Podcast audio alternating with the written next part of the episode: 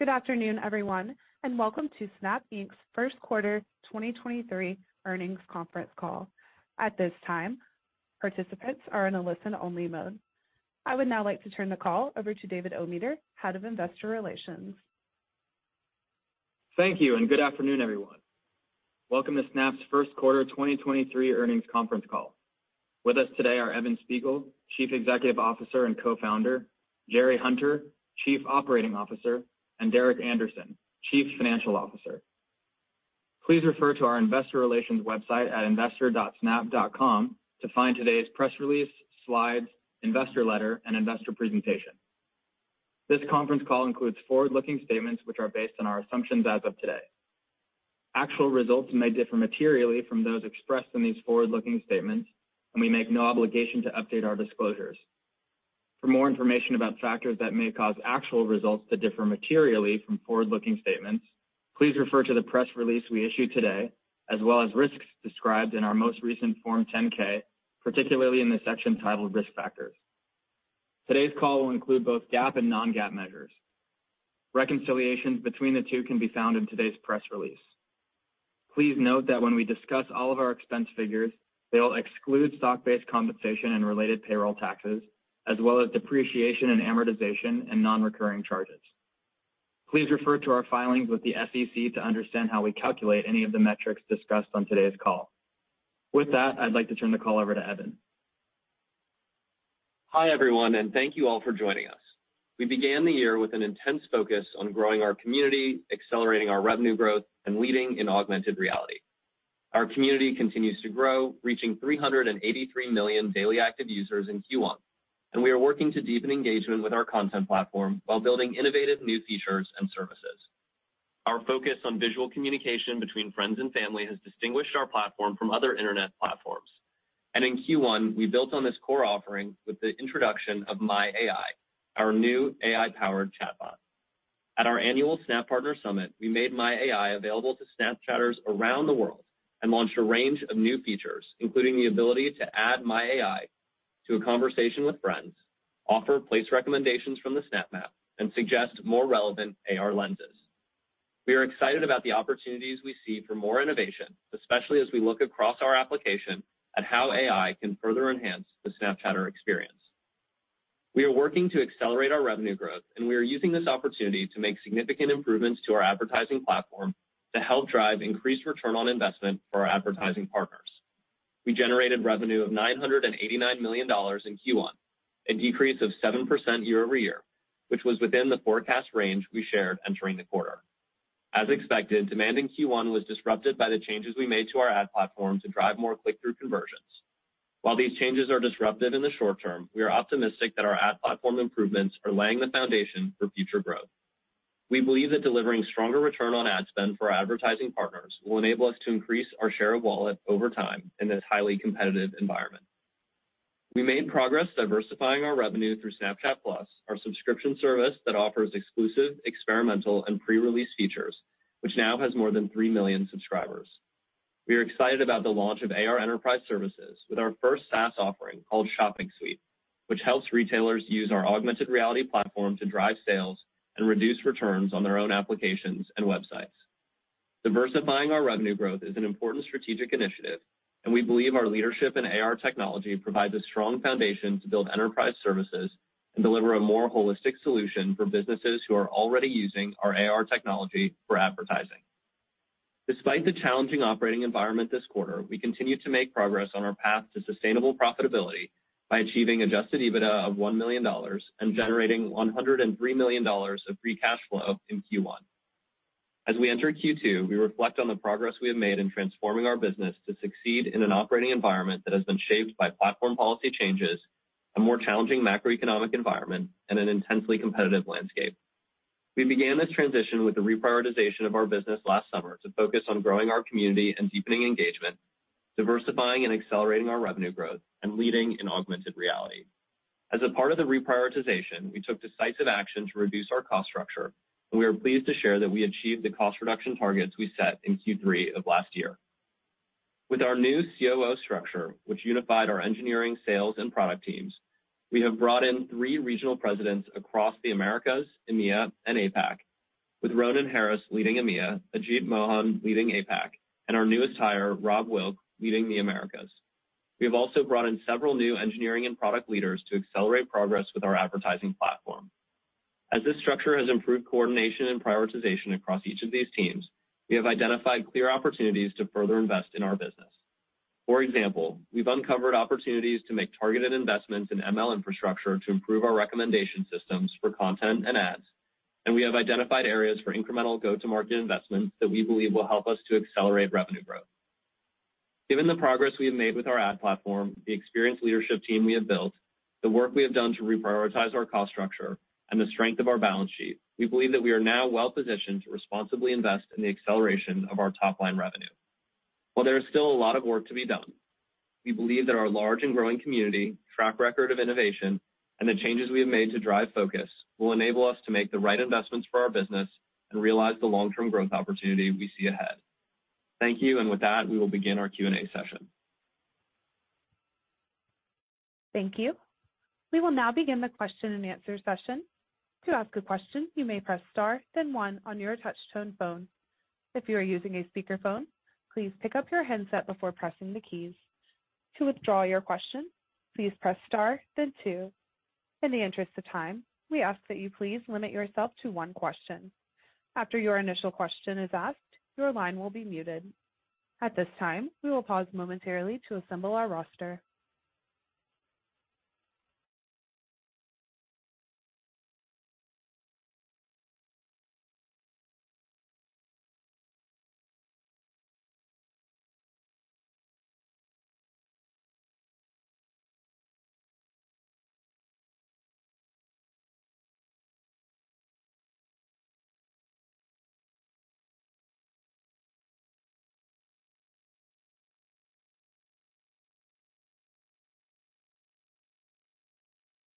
First question is from the line of Mark Shmulik with Bernstein.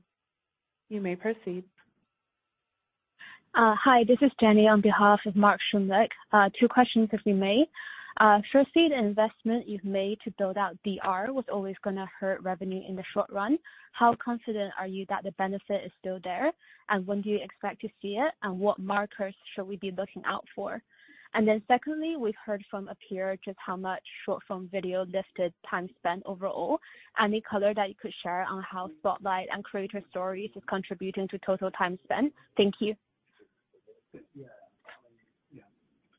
Thanks for the question. You know, just taking a step back, uh, we've done a lot of work over the last nine months uh, to improve our advertising business. You know, of course, starting with the organizational changes we made, appointing Jerry as our Chief Operating Officer and, you know, hiring three new leaders across each of our uh, regions. We've also hired a ton of strong uh, leaders across monetization engineering and revenue product as well. And so it's been really great to bring that experience into the organization.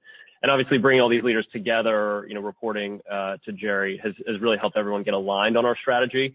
Uh, so we've been making a lot of progress improving the platform. You know, a lot of the early work uh, was really focused on signal recovery using privacy-safe integrations, you know, like CAPI, for example, uh, which we've discussed at length previously.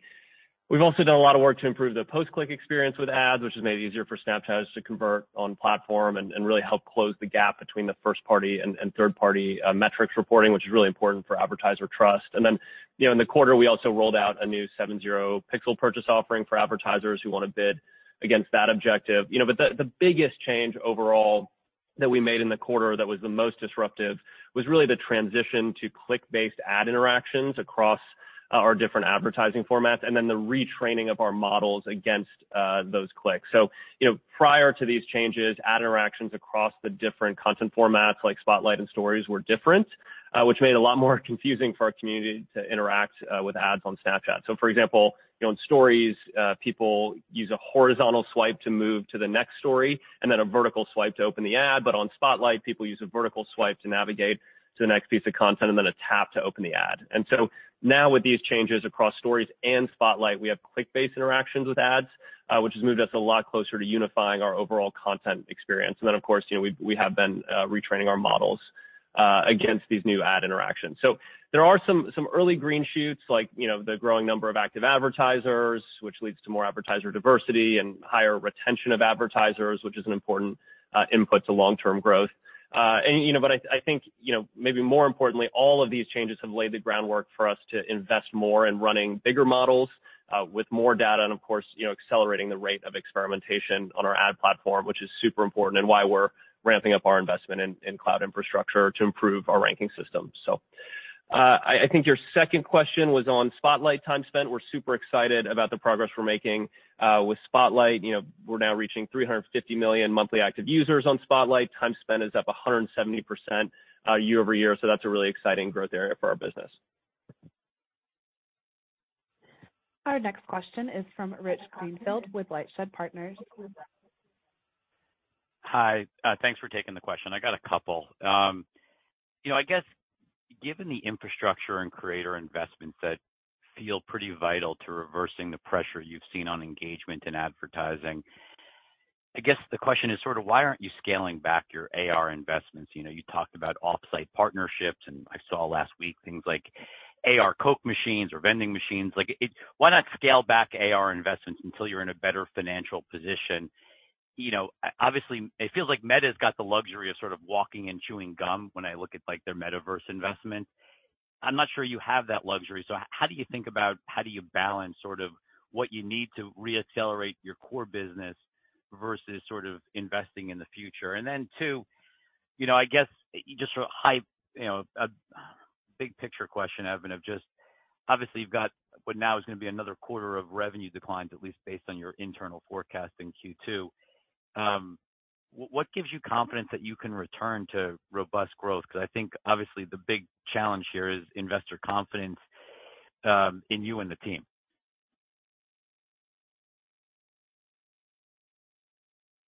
Hey, Rich. Uh, it's Derek speaking. I'm gonna start here, and then I'm gonna kick it to Evan at the end to expand a little bit. You know, I think taking a step back on the cost structure, you know, as we discussed at our recent Investor Day, we remain committed to balancing our investments and our growth over time, and to the generation of adjusted EBITDA profitability and free cash flow over time as well. As part of that commitment, we took a significant action in Q3 of last year and over the course of the last two quarters to reprioritize our cost structure significantly, and we set a goal to remove 500 million from our cash cost structure in order to create a path to adjusted EBITDA profitability and positive free cash flow, even at reduced rates of growth. And As we noted in our letter, we actually exceeded the $500 million goal. In Q1 of this year, we realized 533 million in cash cost structure reductions. And That effort cleared the path for us to deliver adjusted EBITDA profitability and a, more than 100 million in free cash flow in Q1, despite the 7% decline in revenue year-over-year. So uh, While we're pleased to achieve those outcomes amid such a difficult quarter for our top line, we believe that the best path to delivering sustained profitability and free cash flow generation over time lies in accelerating our top-line growth and better capturing our ARPU opportunity. So, for example, the investments we're making in ML infrastructure to support our ad platform, the ML investments to deepen monetizable content engagement, and the investments to develop My AI as a new input to understanding user interest and intent are all laser-focused on helping accelerate the top line. Similarly, the investments we're making in the Creator Stories program, which you noted, while much smaller in scale, are deepening monetizable engagement, and we've been pleased to see this drive really significant growth in impression inventory over the last two quarters. So you're correct. These investments are collectively expected to put downward pressure on gross margins and adjusted EBITDA profitability in the near term. But we believe these investments will be substantially accretive over time and a critical input to sustain free cash flow generation and growth from there over time. In other words, our internal forecast for Q2 is not intended to mark a shift in our financial discipline, and instead is part of what we see as the path to resuming growth and generation of sustained free cash flow. And then in terms of prioritizing our investments, uh, you know, to manage our cost structure, I think we really are fortunate that we made significant reductions already over the last six months. And then the work that we've done over a longer period of time to build a strong balance sheet such that we can make these investments in the very near term to drive growth in a responsible way. I think last thing before I turn it over to Evan is just simply that we're gonna measure the performance of these investments carefully, and they're only gonna persist in our cost structure to the extent that they're productive over any any reasonable timeframe. Thanks, Rich, for the question. You know, I think as we look at our longer term opportunity, the thing that really energizes us is just the strength and uh, of our community and their engagement. You know, we now reach over 750 million monthly active users, and and we continue to innovate at a really rapid pace. I think most recently uh, with with My AI, which is, I think, a really compelling extension to the the messaging experience that people have uh, on Snapchat. I think, you know, more tactically speaking, if you look at you know, the influx of really strong leaders, uh, you know, that we now have on on the ad side and the ad platform improvements that we're making, you know, that gives us a lot of confidence in our ability to to accelerate uh, revenue growth.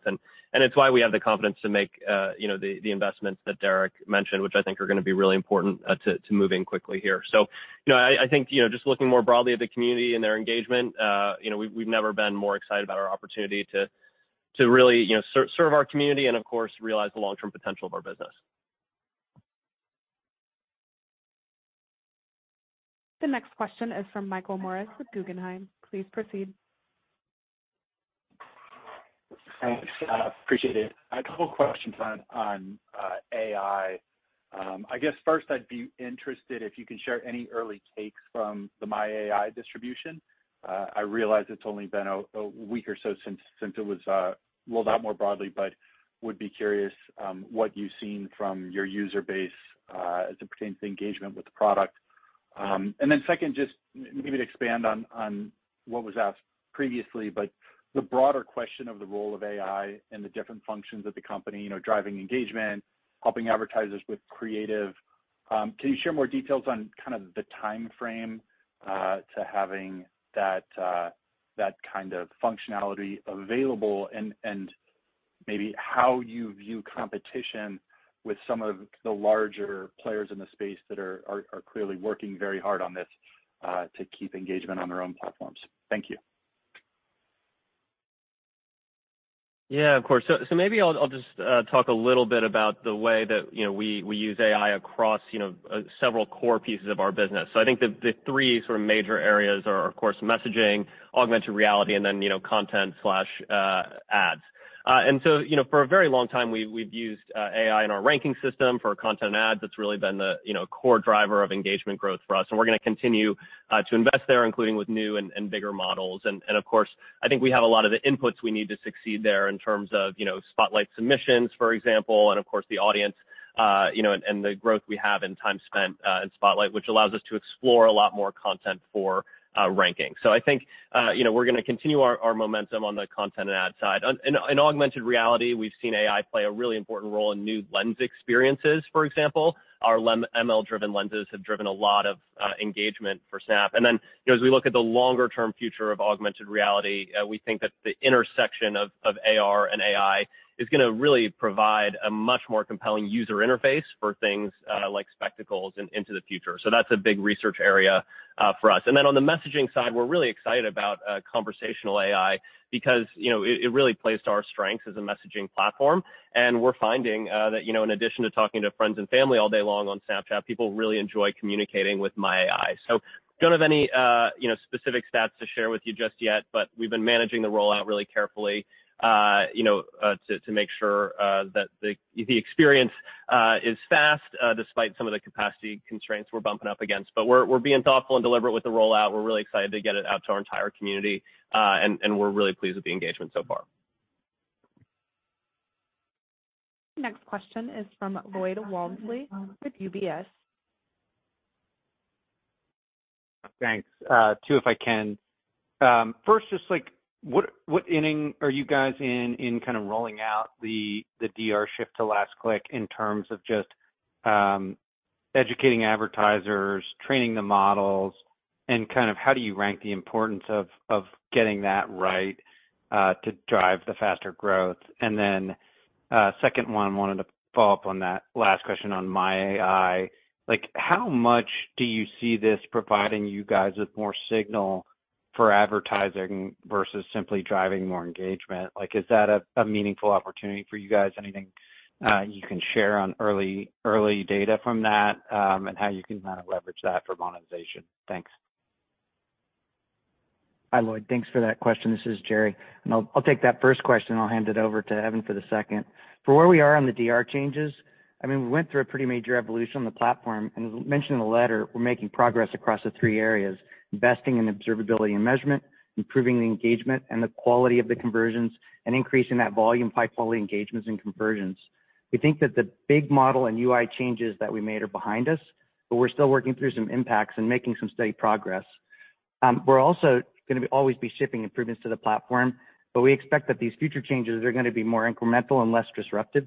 On the importance of educating advertisers versus training the models, it's really both. What we've learned from these larger advertisers that we've worked with through this transition is that many are actually finding success now. We worked with them to get to a place where they were finding positive ROI.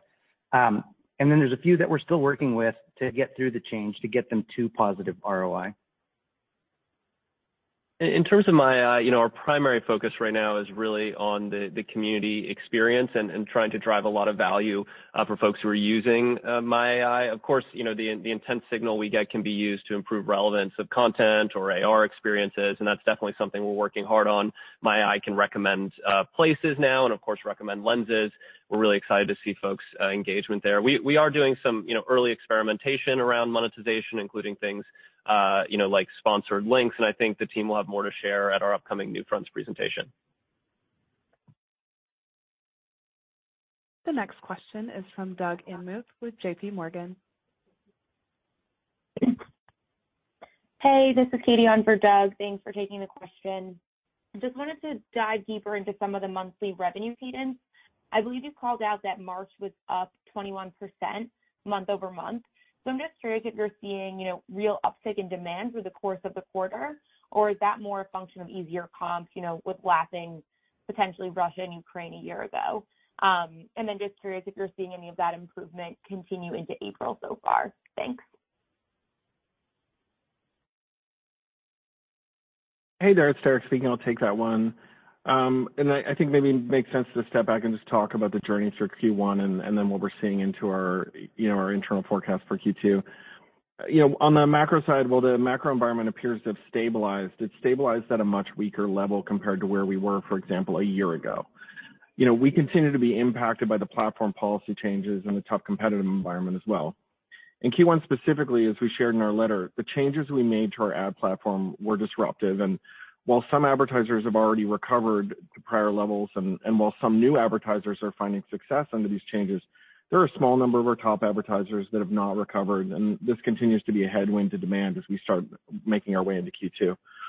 So While we're pleased with the progress we're seeing from many of our advertisers, they are in many cases growing off a smaller base, and it will take time for this more diverse base of smaller advertisers to drive the overall top line.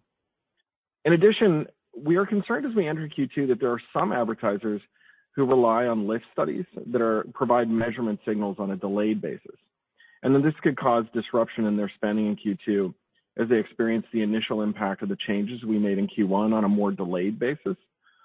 Our internal forecast for Q2 therefore reflects these challenges, as well as the investments we're making uh, to accelerate our progress towards improving our ad platform. Importantly, we are seeing sequential progress in the business. As we noted in the letter, uh, month-over-month growth in March, for example, was 21%, and this was roughly in line with the seasonality uh, month-over-month that we saw in 2021 and was well ahead of what we observed in 2022, although I know 2022 was impacted by the onset of the war in Ukraine.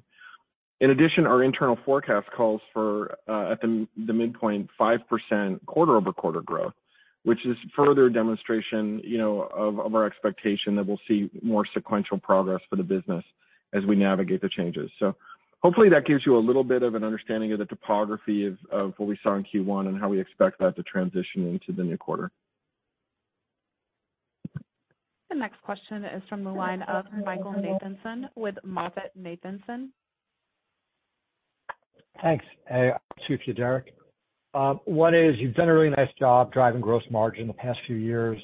As you laid out in the letter, there's a couple factors that may make it tougher this year. Give me a sense of where you think gross margins bottom out in the in the near term, just to dimension it for us? And then you just mentioned in that last answer about some small number of advertisers who have not yet returned to prior spending levels. What's causing that issue, and what alleviates that headwind, uh, you know, to improve that, you know, that situation? Thanks. Sure. So starting on the gross margins, you know, I think one of the things that's challenging here obviously is that especially over any long period of time, uh, gross margins are gonna be impacted significantly by the the top line revenue growth rate, and in particular, top line revenue growth rate relative to our investments in infrastructure, uh, and so on. So, you know, I would say, you know, it starts with expectations around revenue on the top line. What we try to do here, though, is um, give you an understanding of where we are investing on the cost of revenue side and some magnitude to help you you know, model out and sensitize where gross margins might head. So, you know, specifically, uh, you know, one really big component, the largest component of cost of revenue is infrastructure cost per DAU.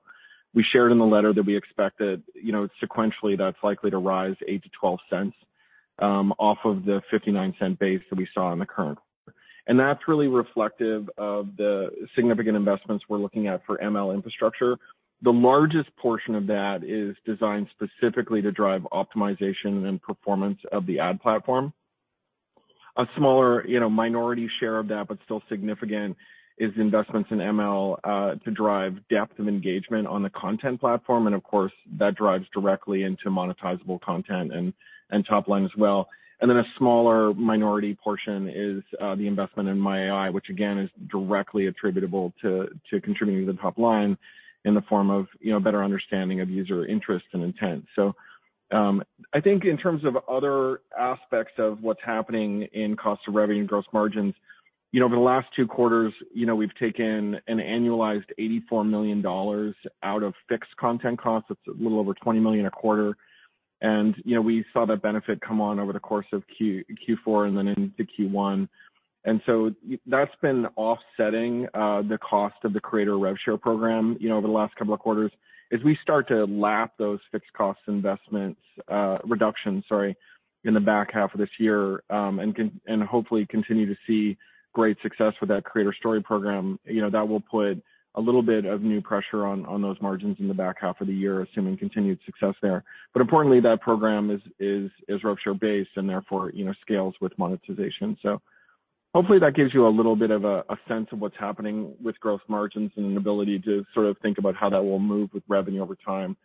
And then I think in terms of what we're seeing on on top advertisers over the quarter, you know, we've got advertisers who performed, uh you know, exceptionally well under, you know, the prior paradigm.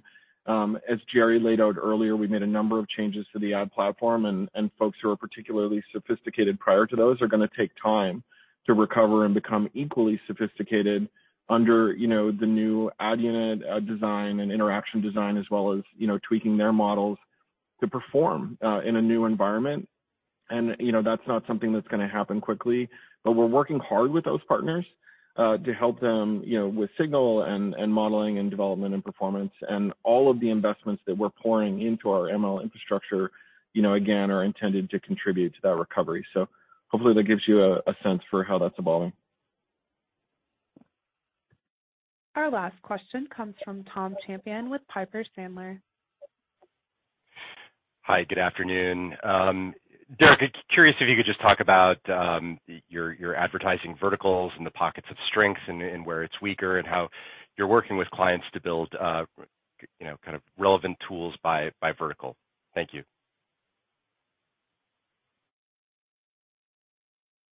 Sure. I think actually I might ask Jerry to step in on that one. I mean, we've seen a continuation of strength in some of the same verticals we've been talking about for a few quarters, but he can probably talk a little bit more about some of the work that we're doing to support specific verticals under the new ad changes.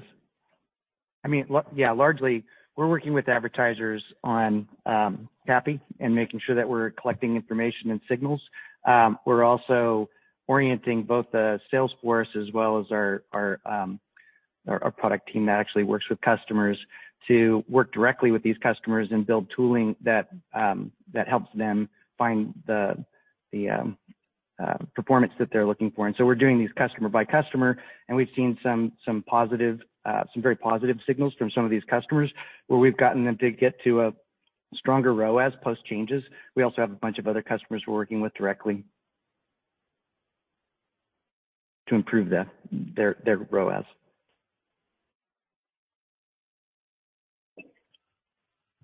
This concludes our question and answer session, as well as Snap Inc.'s first quarter 2023 earnings conference call. Thank you for attending today's session. You may now disconnect.